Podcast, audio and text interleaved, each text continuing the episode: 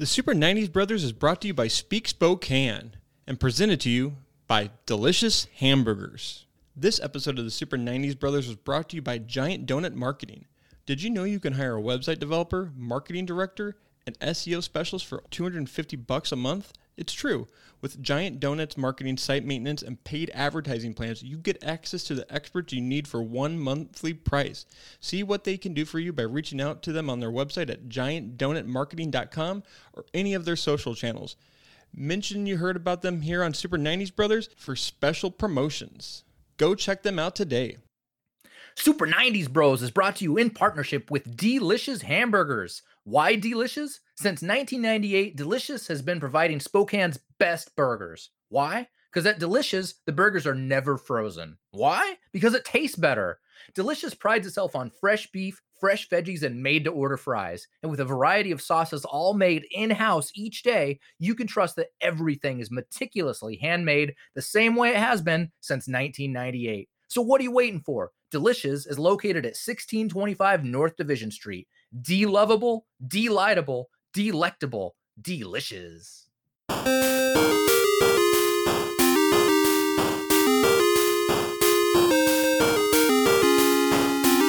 Hello and welcome to the Super 90s Brothers. I am your host, Brennan. Along with me is Adam J. Pitzler. How's it going, buddy? Let me show you something. Wait, is there more? Is that it? That's it? That's wow. it. That's Man, Fire you- Marshal Bill. You were really prepping prepping yourself for that. Well, he Uh, does this thing where he like curls his lips under his mouth somehow on the top and bottom to get the. Not only does it look cool, but it gets like a, a certain kind of inflection. Mm, he yeah, he's a that Jim Carrey. He he- he's a he has a a pliable face. I don't know if that's a, a correct term, but uh Malleable, maybe. malleable. I don't know. He's uh he does a lot of he does amazing impre- impressions. Um, and we'll get into that. Uh, how are you doing, buddy? Oh my god! So the week after Christmas, I got an Oculus Quest 2. Oh my god. I cannot put it down. I've been playing like all day nonstop. The the only bugger is is it it only lasts about three hours, then it dies. So like whenever my quest dies, I seriously like plug it into the charger and then I think, well, I guess I'll go play console games like a fucking peasant now. Because every everything seems so lame compared to like VR now. It seems so lame. Like I am just I'm hooked on the Oculus Quest 2. That's I'm I bought an Oculus uh Go I think 2 years ago and I I really enjoyed it but like it was like it's like a it's more of like used for video and so like it doesn't have any games on it it's not the video game version and literally like a year later the Oculus Quest came out and I'm I just need to go buy one eventually but I just can't go I can't go spend you know $300 on it right now Oh, they went up to 400, I think. And and that's just the start of it. The apps, Yeah. the apps get you. You, you feel like you're at Whole Foods. Like you just want to buy everything. And it's all expensive. And you like you get out of the app store and you've spent like 200 bucks. Yeah. Uh, it made me think that uh, about doing a show about the Virtual Boy because, uh, but I'm sure neither one of it. I never owned one. I'm sure you didn't own one. Uh, Wow. but uh, but my uh, my memories of it were always just going to Blockbuster and playing it. Um, but yeah, I, I'm I, I really want to try it. I really want to play uh, um, that one uh, Alyx. Uh, uh, not you know the forget it. I have no idea what Forget you're talking about. Half Life. Half Life Alyx. It's Oh, Half Life. Yeah. Ha- Yeah. So Half Life, you have to like you have to stream it through your PC. It's like an extra step to play Half Life, and I'm not uh, savvy enough to do that. I've been playing the shit out of um, Pistol Whip. It's like this really cool shooting version of Beat Saber. I've also been playing Beat Saber. The Walking Dead Saints and Sinners is awesome. I've been playing this really awesome game called Journey of the Gods. It's seriously like VR Zelda. It's so cool. that's I'm yeah, I'll eventually get one. Maybe I'll I'll wait a like a year and wait until it like gets a little bit better. That that that technology is always changing and always getting better. Y- But Uh, it's it's to the point now where it can be mainstream. It's so fluid and good. Yeah. Well, anyway, we're, we're talking a lot about VR, but what do we really hear about today, Brennan? well, we're here to talk about a 90s great I don't even know. I'm sorry. I'm like I'm and I w- I was going to call it a sitcom. It's not a sitcom. Sketch It- comedy. sketch comedy show in living color and Ow! In celebration of uh, Black History Month, we really wanted to feature some b- black artists and just sh- like, and this is you know this is a, really big piece of of their history. Uh, it's it was a you know I, I don't know if it's the first you know black sketch comedy TV show, but it's I mean it was highly focused towards um, that demographic, and it really broke a lot of boundaries in the in the early '90s. And and we've talked about Fox a lot, but like in Living Color was on Fox, and Fox was really, really, really bringing some, uh, you know, not I wouldn't say offbeat comedy, but like really, you know, in your face comedy, and in Living Color is definitely that. Um, and so I, I'm really excited to talk about it because I, I, I remember watching this as a child. Like I would, I had a TV. Like we've talked about a lot. I had a TV in my bedroom, and if I was up late enough, I would probably I would watch in living color. Uh, so I I agree, and I I don't remember watching a lot of Saturday Night Live as a child or Mad TV or anything, but like me and my friends, we watched in living color. I don't know why. Probably because of the time of day it was on. You know, Saturday Night Live was always on so late. I don't mm, like as a kid. I don't. It was certainly never like a priority to me. But in living color was on at some reasonable time, maybe just like nine or ten, something like that. Maybe Yeah, I- even, maybe even earlier. Maybe it was eight. I don't know. It was, but it was on at a time where everyone could see it, and it was it was uber popular.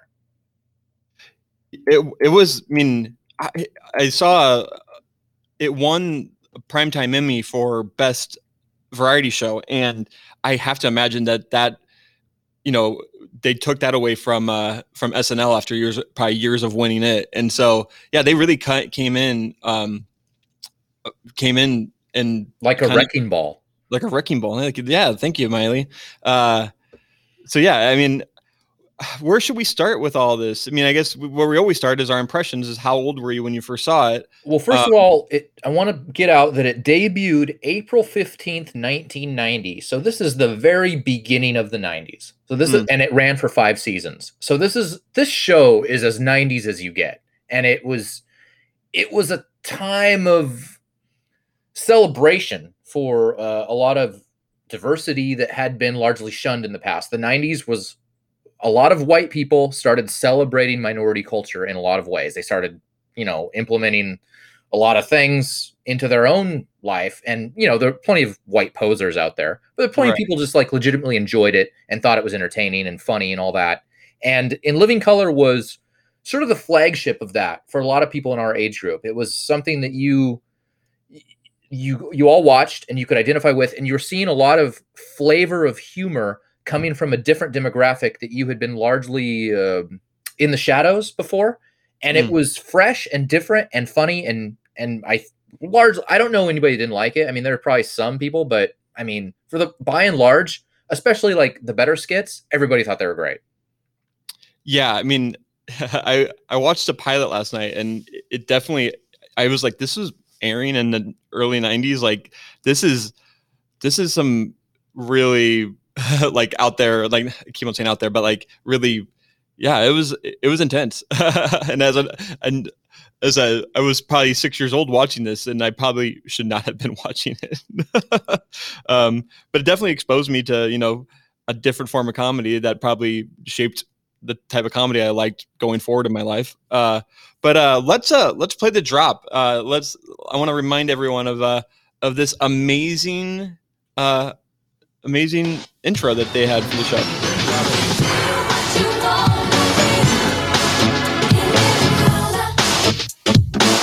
In color.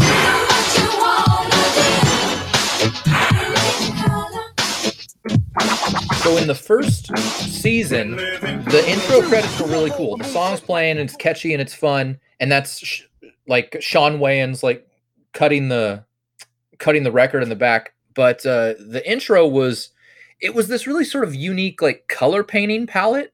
Like everyone's like coming in frame by frame and doing this thing with like paint with all these crazy colors like pink and orange and purple and it was very bright and very different. It was a very different way to introduce your cast. Like they were all they were all coming into frame and doing crazy things as artists in this little artwork and then it would say like their name and then it would move on to the next. It was very brief. Everyone got like you know 10 seconds but it was Yeah. it was fun. Yeah, it was really fun, and it yeah introduced the, the cast, and the cast was uh the cast is you know surprisingly very small, uh, but uh yeah it, it was great, and it's uh sang by Heavy D and the Boyz, um, and R.I.P. Heavy D, and uh but yeah, I, I I think that they were they must have been their in-house band as well. I don't actually know that to be true, but uh yeah, it was a it was a really yeah, it was a lot different than I don't yeah, I did I definitely didn't watch Saturday Night Live, but a lot contrasts uh, very differently to Saturday Night Live. And uh they didn't do a cold open either. So um they they opened it with uh which which Wayans brother? It was it uh Keenen Ivory Wayans typically, Yeah. especially in season one.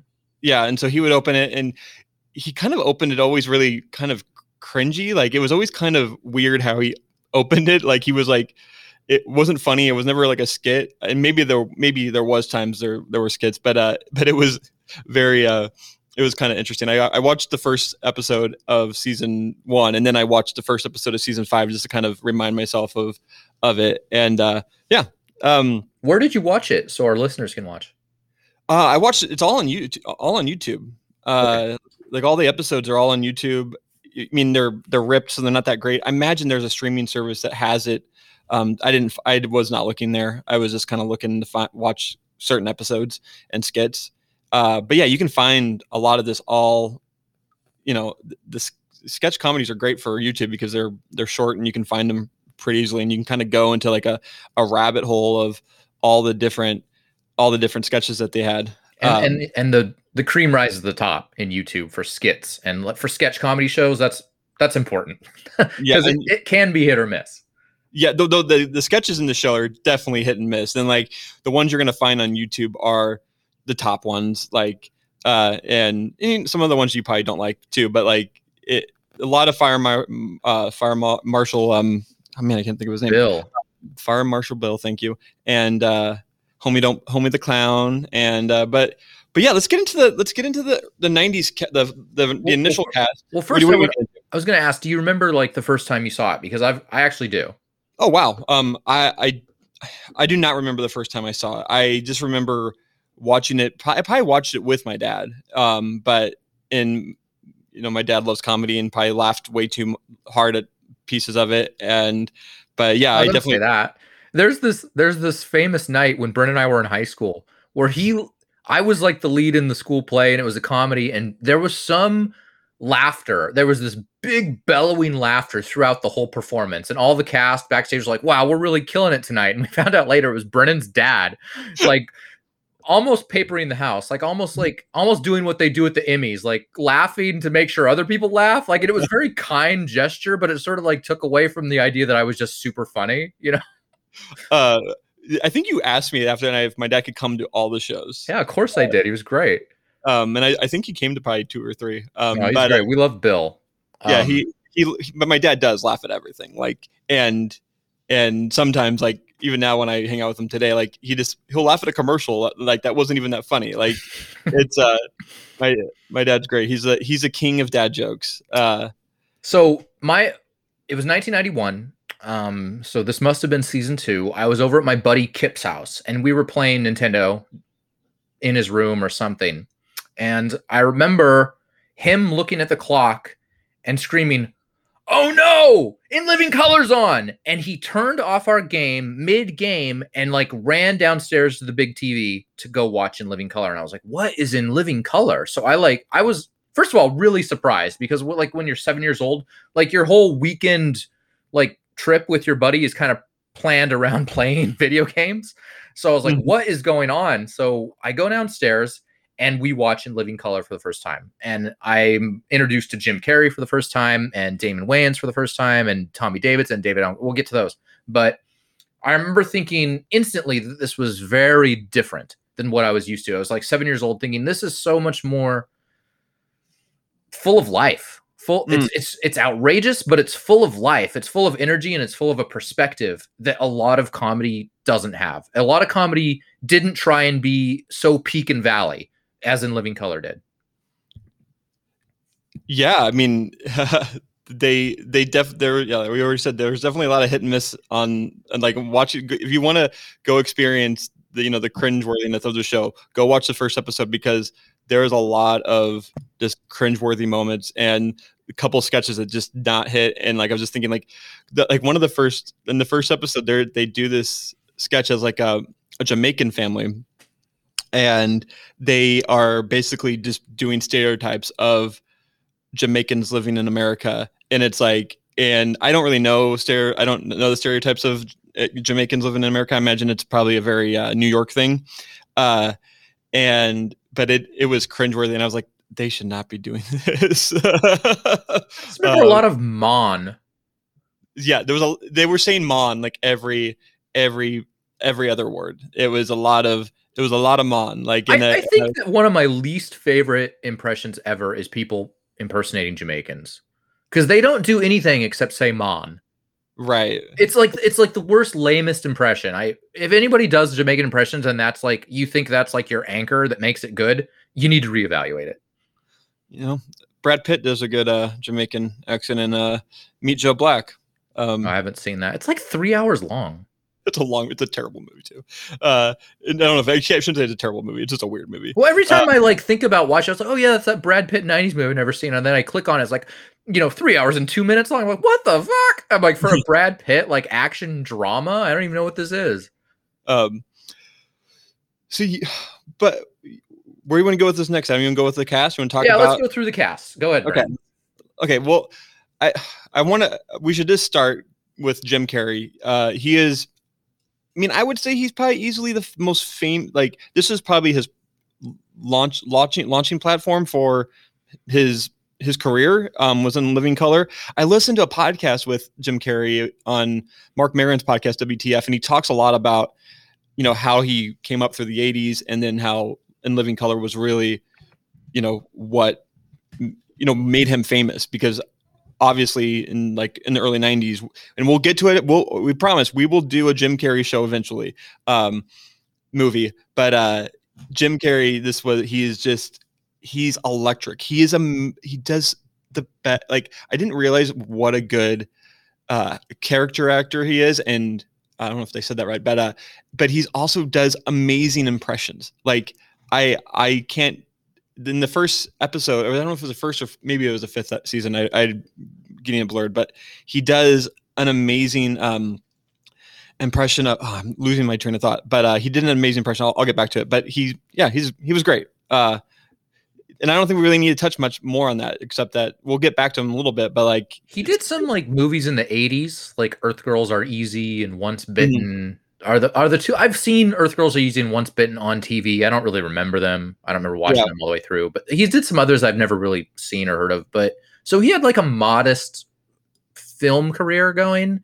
But I I totally agree. Nobody knew who this guy was until In Living Color. And in, and when you watched In Living Color, he jumps off the page because he's so vibrant and he was he's such a good physical comedy actor and there was so much physical comedy in that show. The way he moves his body and the way he moves his mouth he's like legendary for being on set and having to watch the dailies which is the every shot from the day and like Mm. having a, a tv like on set that he can go watch after every take and look at how his facial expressions looked and decide which one's funniest and how to contort his body. Like the guy is just he takes comedy a- as a holistic approach like his whole body is involved. Yeah, he he was great. And then, but then I guess second on this list for you know coming from and Living Color was was Damon Wayans, and Damon Wayans also in uh, Earth Girls Are Easy. Um, but why, don't you talk about Damon? Damon was my favorite character. I know Jim Carrey was probably the most popular, but Damon Wayans I always thought was he had the best skits. I like we'll get we'll get to some of them in a bit. Um, but Damon Wayans to me was the strongest the strongest part of that show. And I'm not he wasn't the funniest, but he was the strongest and that he brought the best black humor. Like he Mm. you can't say Jim Carrey did that. Like if, Right, if there was a reason that that white people like me identified with any form of black humor, it started with Damon Wayans. His stuff was so hilarious. And he I don't think he was involved all five seasons. I think he like dropped off after like season three or four. And I, I I remember not liking the show nearly as much after that. It still had Jim Carrey, but Damon Wayans was like the rock. Yeah, he he left after 1993, so he was in the first. Um, I think that would be four, first four seasons, and uh, yeah, and then I, then I think he got replaced by, or then not got replaced, but then I think Jamie Foxx came in to kind of play, to take over kind of his role um, a little bit. But Yeah. uh, Go ahead and start. Go do Jamie Foxx then. yeah, so Jamie Foxx, he's uh, he came in for one season, the final season, season five. He's probably Um, the second most famous person to have been on this show after Jim Carrey.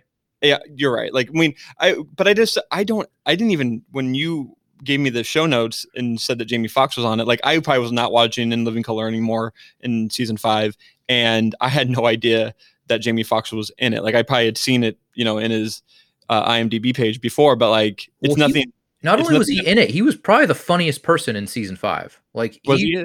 yeah, No. him and like Kim Wayans were probably like the funniest people left. Uh, and but Jim Carrey was in season five, right? He was in the whole. Yeah. Yeah, you're you're right. I'm I'm ignoring him. I'm leaving him. He's got leaving- white privilege. Forget him. We're talking. Yeah. we're talking about Uh, minorities involved. for sure yeah and yeah but he was in it for a season i really don't remember too much i don't know any of his sketches i didn't actually watch a sketch of his um i oh, you didn't watch? You don't know Ugly Wanda? We'll get to Ugly Wanda. okay we'll get the ugly down. Um, so another another really great actor in this show was David Alan Grier, mm, um, mhm. who's very likable, very popular. Him and Damon Wayans had my favorite skit, recurring skit, and that's this thing they did called Men on Film, where they played these two gay guys and they were like film reviewers. And we'll, Oh. we've got some we got some topics to discuss about that. But that was my favorite like recurring segment was they were just these very flamboyant, over the top stereotype, you know, really, really, really, really effeminate men, and they reviewed movies. And They- th- their angle was always they always wanted to talk about like the sweaty men on camera. it was uh, i watched a couple sketches of of that because that's one of the sketches i remember the most and i watched uh men on football and th- they were like talking about football players and it's this it's gold it is so they're so funny it's I such a think that might have been part of their their live halftime special. Like in Living Color Oh. did like a live halftime one year, and it was like it was awesome. It was amazing. Oh, remember when I remember when shows used to do that. You would you'd have a, the Super Bowl would be a half. Or you'd watch the Super Bowl, and then every network channel would have like some halftime show that you could go watch. Like MTV did like Celebrity Deathmatch. Uh, yeah, they all did that, didn't they? They don't do that anymore. Yeah, that that was kind of oddly '90s, wasn't it? They should. I mean, I mean, how often do the Super Bowl entertainment for the halftime show somebody you completely don't care about? Like, and how Yeah. often wouldn't you just rather have options? I would. I, I don't want to watch the Weeknd perform at halftime. Like I definitely don't want to watch that. I'd rather go watch uh in living color. Um, I guess I can go do that on YouTube, but uh, but yeah, I, that's the Rolling Stones performed at the Seahawks first Super Bowl in 05 and it was like it was the longest 20 minutes of my life. I, I was like th- they were 20 years too old to perform it then and this is 16 years ago. gosh now you're making me feel that makes me feel so 16 years ago uh I guess um, it's 15 cuz whatever 15. but yeah so but david alan grier i uh, loved him and ton- he was this he was such a mainstay in the 90s in you know boomerang uh what else was he in? He was in. Jum- I remember from Jumanji. He was really good in Jumanji. Oh, Um, he wasn't good in Jumanji. He was in the movie In the Army Now with the Army Now. Yeah and i just i he's such a good you know character actor and he just he kind of just always he's a he's a ste- a scene stealer uh because he's never really the lead he's always just kind of there but uh but yeah uh, i love damon uh wayans not damon wayans david alan grier David Um, Unger. thank you i'm looking at damon wayans right now uh and then lastly uh, well we'll get another side character i mean other um smaller roles but it's tommy davidson um and i don't really i don't know much about tommy davidson other than him being on on on in living color uh To- Tommy Davidson was uh he was in Ace Ventura 2. Remember he was like the Quincy Urcha guy? The the oh like he was that? yeah yeah yeah oh okay i remember yes He was in this uh he was in a lot of good stuff, honestly. Tommy Davidson is he, he became kind of a character actor over time, but in the 90s he he was in some he was in some lead roles and he did a really good job. Like him and Jimmy Fox did Booty Call. Did, did you ever see Booty Call? i did yeah Booty Call was actually really funny. Uh, it, it was way funnier than it had business being, in my opinion. He was in uh, CB4 with Chris Rock Hmm. and uh, a, a couple other things. He was in um, the Kid and Play movie, I believe, as like an extra um, Yeah. or like a background guy. So Tommy Davidson, another really solid comedian, like really funny, really good for the show. Like this in Living Color was just chock full of like these really kind of outrageous comedians that just just drew your eye on camera. Yeah, and and then I we didn't we should have talked we should have probably I probably should have led with this about In Living Color. They had the Fly Girls, the dancers, like and as a young a young boy who was interested in girls, like I loved watching the Fly Girls. They they always like performed at the beginning of the show. They, there was there was also musical acts that came on right, and um, Uh, not no, not that often. Was it not? No, I mean on occasion, but no, it really wasn't. It was mostly skits, and then the Fly Girls would do a little dance and twist here and It there. was like it was like it was like B roll, like they were just cutting like to yeah, it was like between segments. It was like it cut to the Fly Girls. So, Uh, so you were into you were into the Fly Girls. You were like, oh, girls, and you'd watch them dance and be like, yeah. Well, I I loved watching people dance. Like I'm I, like if for those who don't know, I loved like the I loved uh Show New Kids on the Block, New Kids on the Block. I love show tunes, whatever. and the uh and but I love what I just love dancing and uh, the Fly Girls love and I loved like I was immersed in like R and B and hip hop and So you were watching the Fly Girls trying to pick up new moves. maybe I don't know yeah I don't I mean that Like, was Would you like get up in your room in your pajamas and like dance with the Fly Girls? I don't know I, maybe if if I'm anything like if if I was anything You, like you, but you literally can't rule it out. but if I'm if I was anything like my son Link, then yes, I was probably being super annoying and f- dancing all over the house. But I don't remember it.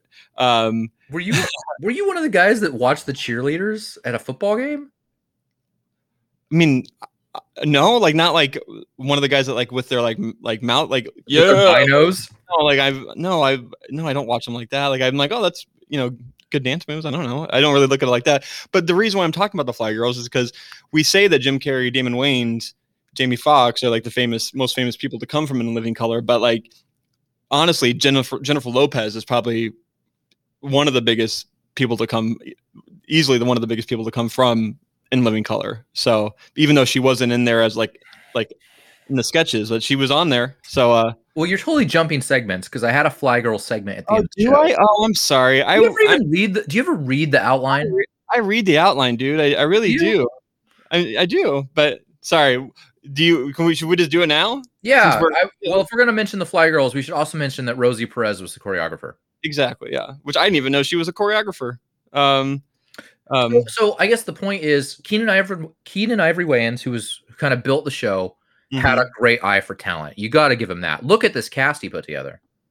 yeah. It's. I mean, I'm looking at it right. I mean, like, it, it's it's great, and it's and it's also all his family who is also became very famous over the years. Like Shawn Wayans was never a featured uh, player on SW1, the DJ. But- um SW1, the Yeah, DJ. that's what they called him. They go, and don't forget SW1 on the on the reel, and they cut to him and he'd be like, and he wasn't even doing anything. He was just standing up there, kind of dancing, pretending to mix. that I didn't. I didn't. I I guess I sh- should have put two and two together, and I should. I probably knew that, but uh, but Shawn Wayans is also very famous. Like he, I mean, he did Scary Movie, and he's he's done a ton of stuff. Keenen Um, Ivory Wayans, didn't he like make that movie? um, Didn't he make Scary Movie and cast I'm. I'm pretty sure. Yeah, yeah, he did. So- Um, White Chick. Ivory Wayans has, has done a lot for the black community, the black comedian community, and and and certainly his family.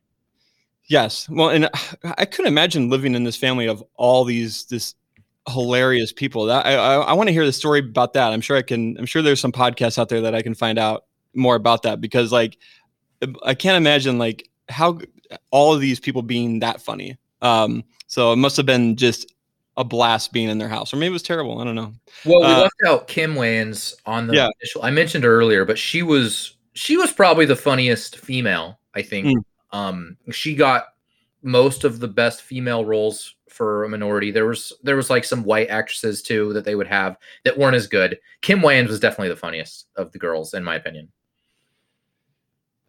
Yeah, uh, she, I, I, there, that was that is one of those things that is very, uh, I have found weird is that they're they didn't the, the the women were not featured as much in in the show as the men were. Um, and I don't know if that is a I Well, I mean, when you got Jim Carrey and Damon Wayans and David Alan, I mean, if you're just like if you were making a basketball lineup and forget like sex and you just going with your top five, you know, and who's shooting the ball the most, like there's only so many shots to go around, you know. hmm Yeah, that's true. Um, but yeah, I, I'm going through this this list of more act actors and actresses that were on the show. Uh, Molly Shannon, Shannon was on the show um, as various characters f- from 1992 93, which Oh, I she thought must have just been an extra. She was never a feature, no, she never was, and and for good reason because she's not funny. um, and but yeah, l- but let's go get into the skits. And yeah. uh, okay. So I mentioned Damon Wayans, and I think I'm I, Men on Films maybe my best recurring segment, but the best character, my favorite character on the show, and get the drop ready, is Homie the Clown. All right, what y'all want me to do first? Oh, oh, oh, oh, What? Now do a silly clown dance for us. Oh. Yeah, degrade myself, huh? I don't think so. Homie, don't And play he that. has like this. It's like a pantyhose with like a, I don't know, a shoe or something at the end of it that he swats people with all the time. And these are like little kids at a birthday party, and he's like swatting them with sort of like this like uh billy club. yeah, it's thing.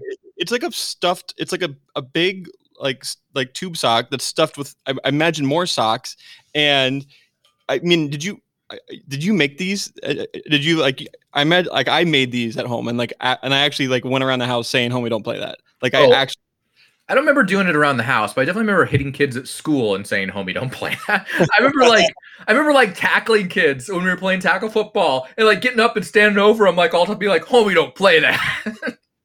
but like when I, I was watching this the the sketch and he he actually like hit the like hit the like the actors hard like like really hard like I you yeah, they don't know what was in there. It could have been styrofoam.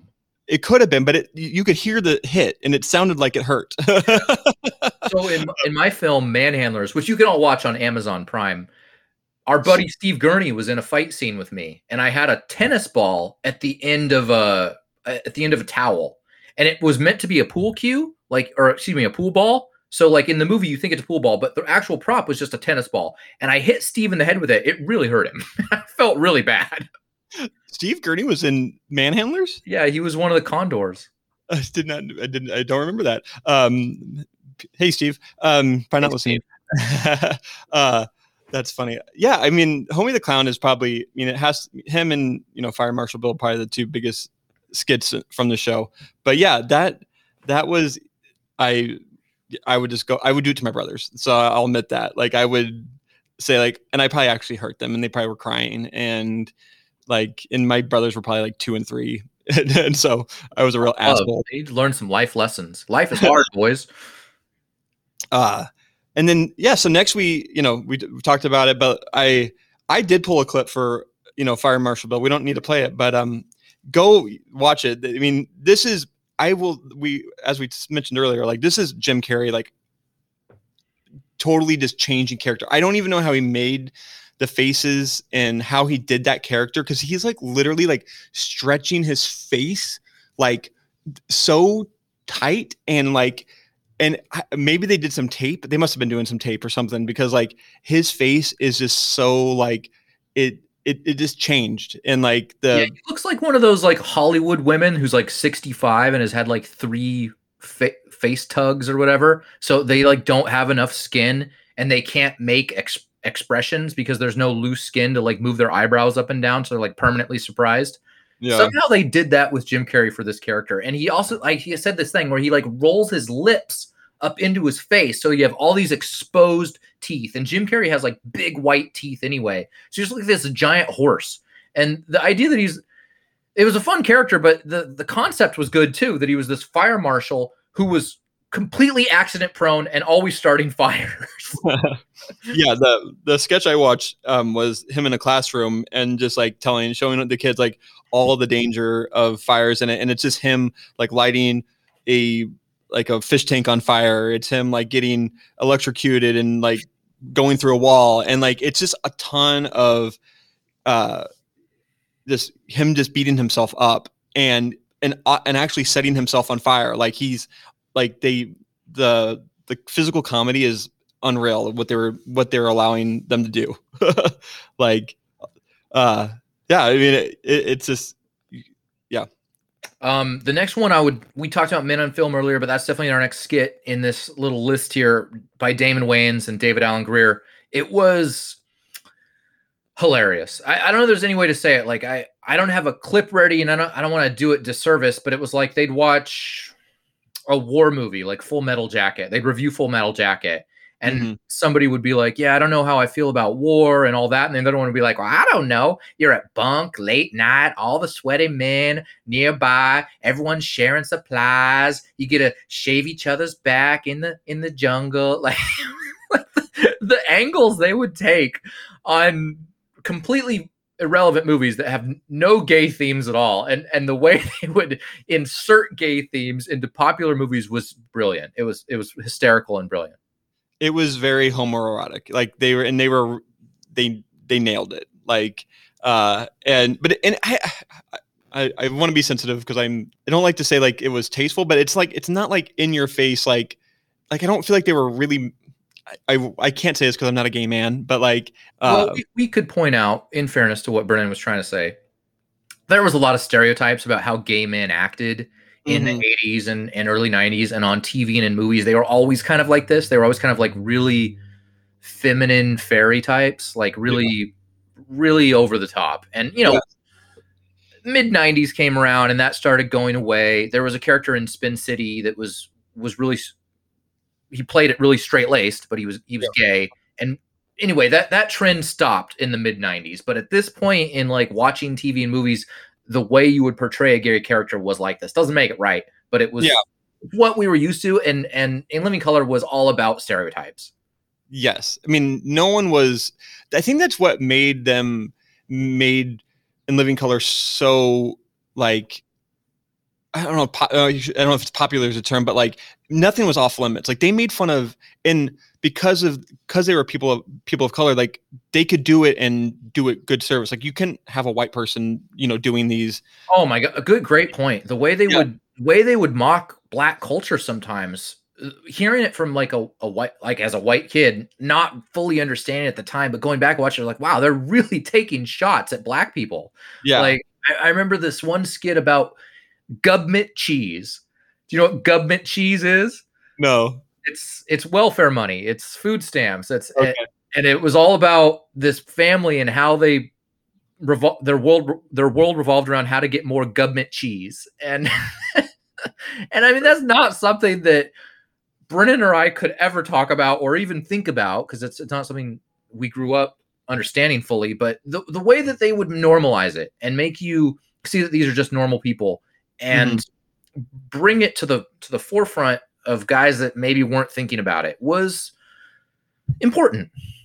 Yeah no for sure. I mean it was i mean it's definitely good that like have this representation of comedy in on cable tv because it just i mean it, you like i because i'm at the time snl like i mean who was on snl as who could represent the african american culture on snl at that time? Was it tim meadows? Like Chris- Tim Meadows were about the only ones. and so like and snl was very it was a it was a it was white america and then this was this is literally the other side of america the you know the the african american community and and that needed to be re- represented on tv like and and i and i think they you know i they did it they were the right people to do it. Um And- How about Fox? Greenlighting it, running it for all these years? I mean, I know Fox News has such a bad rep for being these, you know, dumbass conservatives, half truthers. But in the early 90s, Fox was as cutting edge and, and open minded to new voices and new styles of comedy as any network I can think of. yeah i mean married with children simpsons were like the the, the two mo- most The You know, critic.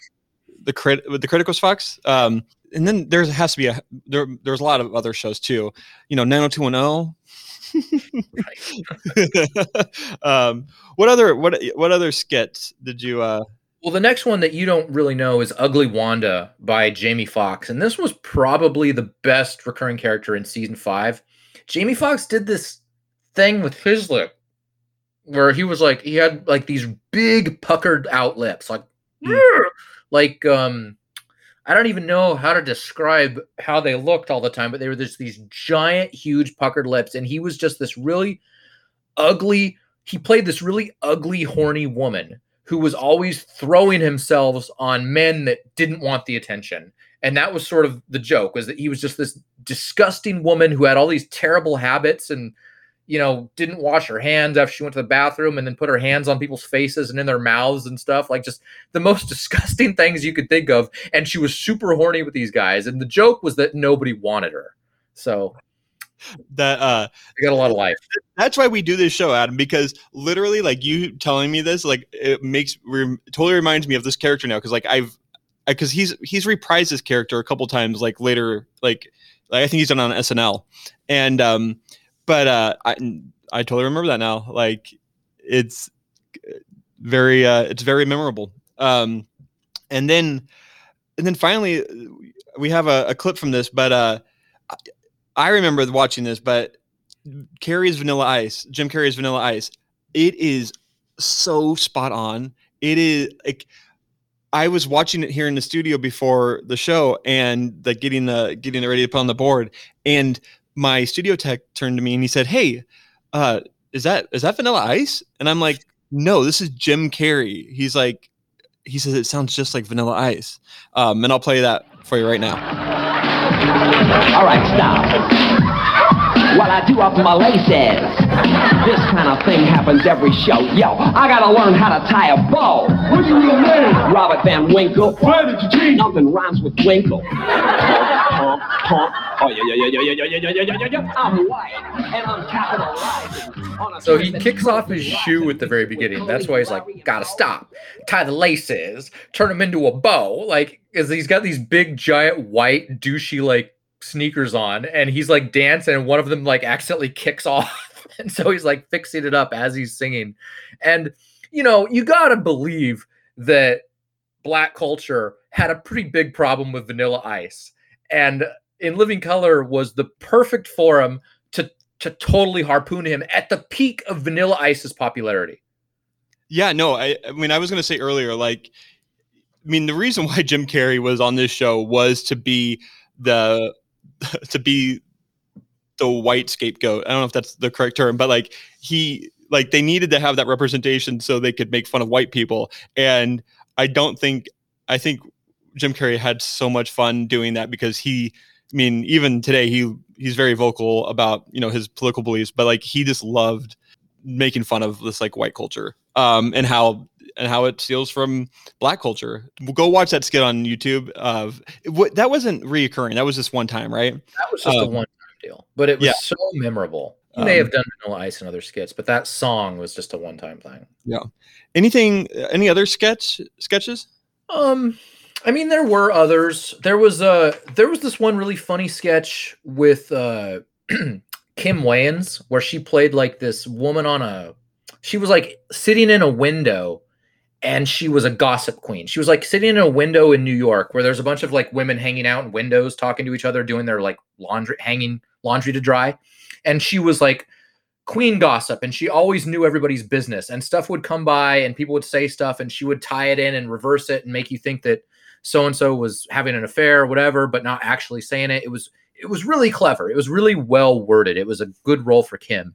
Um then there was they did uh, like lou farrakhan a lot. I remember Mm. they did like star wars the wrath of farrakhan which was a really funny skit. Um, go but the Uh, other one I want you to play the drop for, which was my probably second favorite Damon Wayans skit, was he played this guy named Oswald Bates, who was a like a reformed Muslim. Yeah. Who was typically in prison. He was highly educated, but he was always using words in a really obtuse and irregular way to get his point across, and it was the, his delivery was just hysterical. So I'm gonna let Brennan play it. We must internalize the flatulation of the matter by transmitting the effervescence of the Indonesian proximity in order to further segregate the crux of my venereal infection. uh, this is, I mean, and this is where we, where I was talking about like how you, you know, this is a, a white person cannot do that character, and it Damon Wayans like if you, it, it- I think it's it's really making fun of like there's a lot of movies in the early '90s that always had like that that that Muslim character in like the prison movies where like they're they just they Yeah, They like talk- a Laurence Fishburne type. yeah for sure and and he just nails making fun of it um so i, I kind of want to ask a question about like our roles as like you know like white like white guys talking about in living color but like like looking at this and like laughing at it like laughing at the you know them making fun of it like is it uh, should we uh, is it our role to, i mean like i know we it's comedy so we it's for us but like I, I always like I kind of think like this it, it it's for their culture, not for ours, right? Like I- I'm trying to be a little woke about it, like I because I think I want to because I feel like we're talking about this on a level like we think it's funny, but like they think it's funny because it's their culture and and if we're laughing at it, we're laughing at their culture. I, you know what I'm trying to say? Mm-hmm. Um, a little bit. That's a that's a pretty extreme angle that I probably wouldn't take too seriously. I mean, it was a comedy sketch show on network TV Right. Like, in the 90s and we were we were normal people watching it and laughing. right. and I'll- sure. And you know, today we're just reliving the best moments. I kind of get a little bit of what you're saying. I you know, but I, I think that the best compliment I could give is that it broke down a lot of my, you know, seven year old white kid ideas of what black culture was. It, it eliminated those and replaced them with something that at least derived from a minority source. but like like we talked about earlier like this really set off like i mean in the 90s we you start getting introduced to a much more sides of african american community in other movies i think I don't know if in living color had a lot to do with it but they you know i think black exploit black exploit plot uh, say that word for me adam Black exploitation. Like that those movies really started taking off more like they there was a you know a, a lot of them in the 70s kind of i don't know if that genre really existed much in the 80s but then in the 90s it i mean it took off considerably It seemed Um, like in the late 80s, there was a lot of white people that started admiring, imitating, following black culture. And I, I think uh, rap had a lot to do with that. Um, Yeah. I remember around this time that the cool kids, they all liked, they, they dressed like Ice Cube dressed. You know, they, they wore Oakland Raiders, excuse me, LA Raiders at the time, LA mm-hmm. Raiders jackets and band. Like if you, if you saw a CD cover for a rap group, you could see the same clothes on like average looking white kids in 1990 in like suburbia Washington state. yeah yeah It- no It became a very influential movement. Well I, I think we should take a quick little break and not we're not taking an actual break but we're gonna we're gonna talk about um we're gonna interrupt us with the song of the month now adam how did you decide the song of the month for a four year gap Did from the was it from where it premiered Yeah, the the 19 premiere. I look if we do a TV show, we got to do it around the debut. So, Okay. Living Color debuted April 15th, 1990. This was the number one song in America at the time. To give you some idea of kind of how backwards the country was at the time. so we're gonna play this. This is uh I'll Be Your Everything by Tommy Page. Your lover,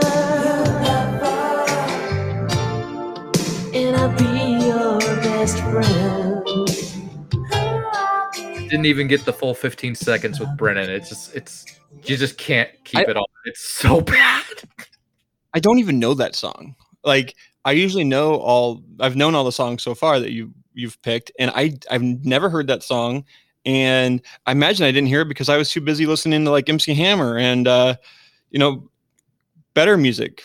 Vanilla Ice. Um Vanilla Ice. um, I was actually living in. I think I was probably living in Nashville at the time when the show came out, and um, and yeah, and so I was definitely more li- listening to yeah Vanilla Ice and and that kind of that music. um, Nashville doesn't Houston. scream Vanilla Ice and MC Hammer to me, by the way. well, for me, it did. Okay. um. So yeah, that was "I'll Be Your Everything" by Tommy Page. What a pile of shit that was. I, I can't Yeah. even. I can't even tell what he was doing with his voice there. I'll be your everything. It was very much he was doing like a a um Felt like he a- was trying to be like an alto. Yeah. There's a guy in um Brian McIntyre in uh, New Kids on the Block. He sang like that. Um, and it it's like if he if they just had one person in New Kids on the Block and that's the only way they sang. That was Oh, like a barbershop quartet. You have like Yeah. each range. yeah exactly. And so yeah, it was that's awful. Um, so It's terrible. It's just terrible, and that gives you an idea of like where white culture was. Like we we needed help. we needed a lot of help. Uh, I want to kind of fast forward a little bit to compare to the 90s uh, for going back to In Living Color and comparing it to 90s SNL. Like, what, where do you sit with it? Like, because the 90s SN, early 90s SNL, I mean, is probably the, the, the best time in SNL history, I would imagine. Would you agree? Yeah, you know, I, I said this earlier. It was on too late for me to watch at the time. So I rewatched all the early 90s and late 80s SNL, you know, five, six, seven years later when I got a little bit older and they started running on like Comedy Central a lot, like the Yeah. old episodes, you know. Mhm. And it's true. At the time, Saturday Night Live had like the who's who of of comedians, w- working white comedians today, like Adam Mm. Sandler, David Spade, Chris Farley, rest in peace um, Phil Hartman, rest in peace, Dana Carvey. Um, I know I'm missing some, but it was it was chock full of really funny people on its own right, and Yeah. it was it was just it was just a white it was a white sketch show, and it was on too late, and I was able to watch in living color regularly, and I was not able to watch Saturday Night Live till I got older. So, um, Yeah. I it's hard for me to like. They're not the same thing, you know. First of all, in Living Color is a 30 minute show, and in, and Saturday Night Live is an hour show. Yeah. Saturday Night Live always has a special guest, and Living Color doesn't. And the special guest is always like incorporated into every skit. So you revolve every show kind of around this talent you have every week. And Living Color didn't do that. They had to, they had their own players recur as characters again and again. So they, it was a little more, it was a little more of a variety show.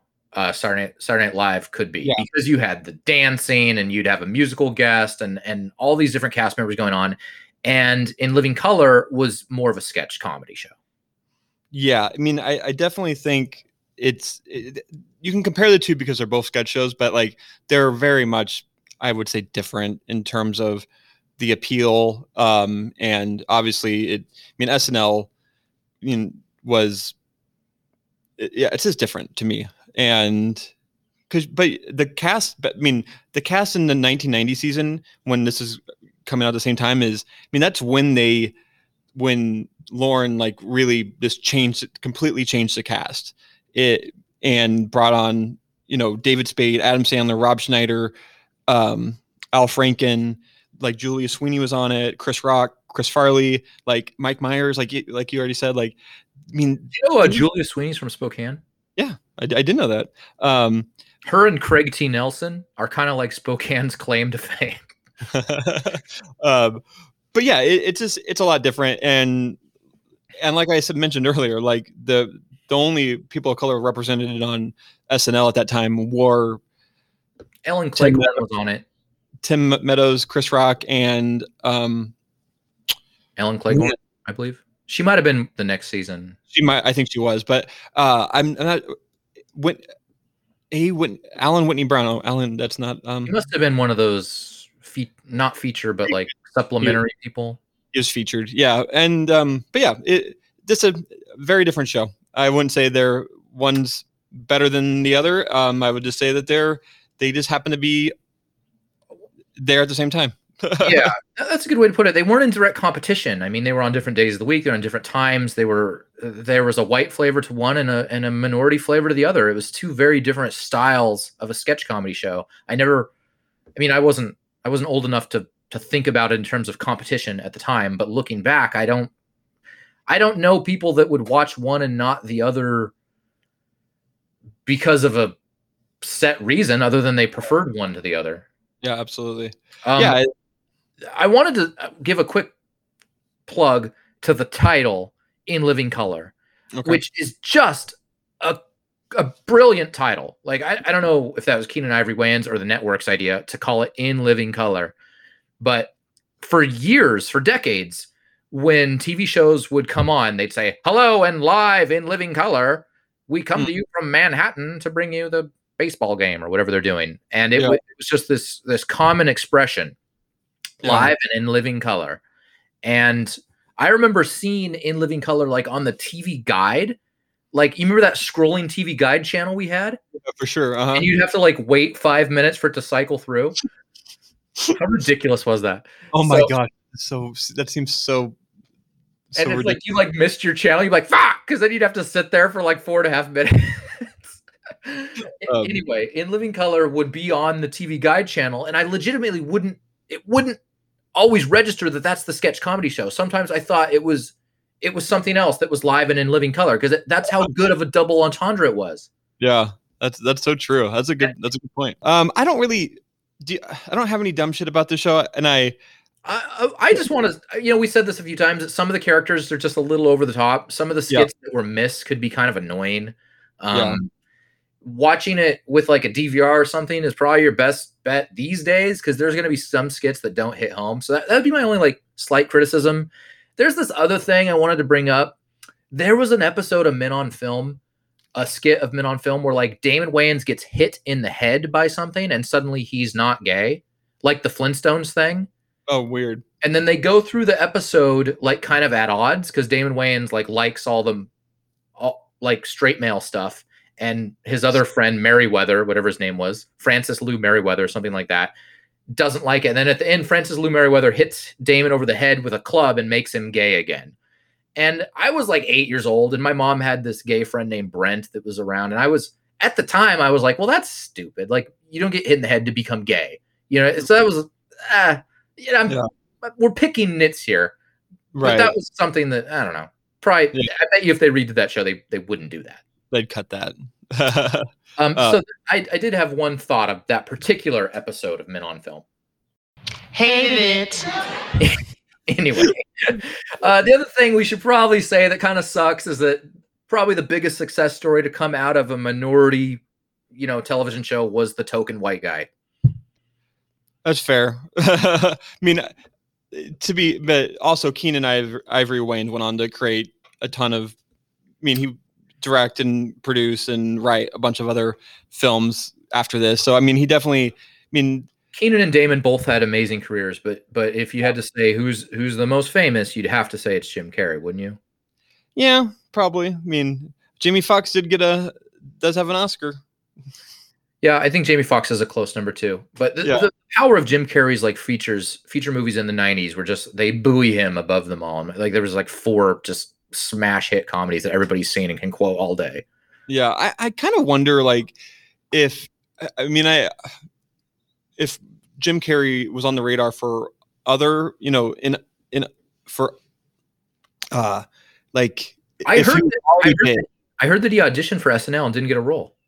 I mean, I yeah, he talk he talks about that, and uh, I mean that seems bizarre to me. Um, but yeah, you know, I think I mean it. I- I don't think it's a bad thing. I just think it's just shows. I mean, it kind of just shows like Jim Carrey is this Jim Carrey. Like he's one of the greatest comedy actors of all time. Like you can't really you can't really fault him for you know being on being the white guy that being the most famous person to come out in living color because I Not think him. I'm just saying. No, if, I think if Keenen Ivory had his druthers, that it would have been a minority cast member that outshined him. for sure, absolutely.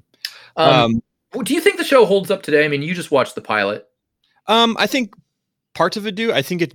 I think it's best to take it in as in, uh, in small doses of like watching on YouTube. Um, so I think you pick and choose what you want to watch. Um, I think there are pieces like we've talked about that don't hold up, but you know, I think that's all comedy. I mean, comedy can't really be put into a vacuum and like it because it always is kind of set in the time that it's in because they're making fun of you know they're making fun of stuff that's happening in the 90s like they you know like there's some stuff that probably is poignant now but like it's you know it's very there's pieces that are good and pieces that are bad so Yeah, I get that. I mean, George Bush senior jokes and Bill Clinton jokes don't hit that Right. hard today. But Right. you know, there was a time when Bill Clinton jokes hit very hard.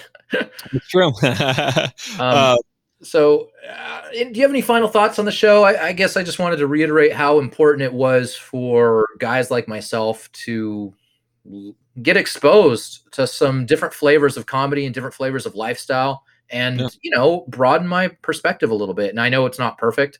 And there was, you know, better opportunities to do that along the way. But this was one example of an easily accessible show that you, you could broaden your horizon with.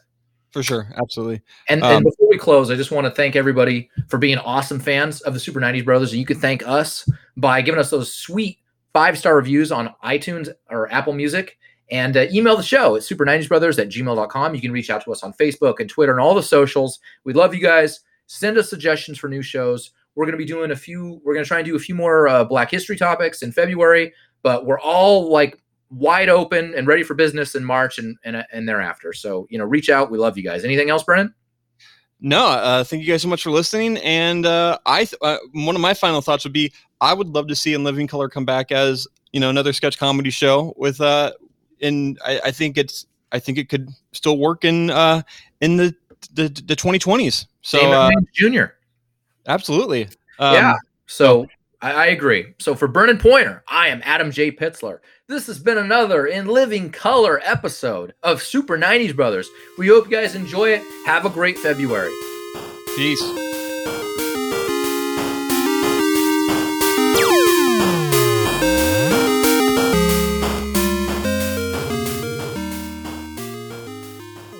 This podcast was produced and edited by Speak Spokane.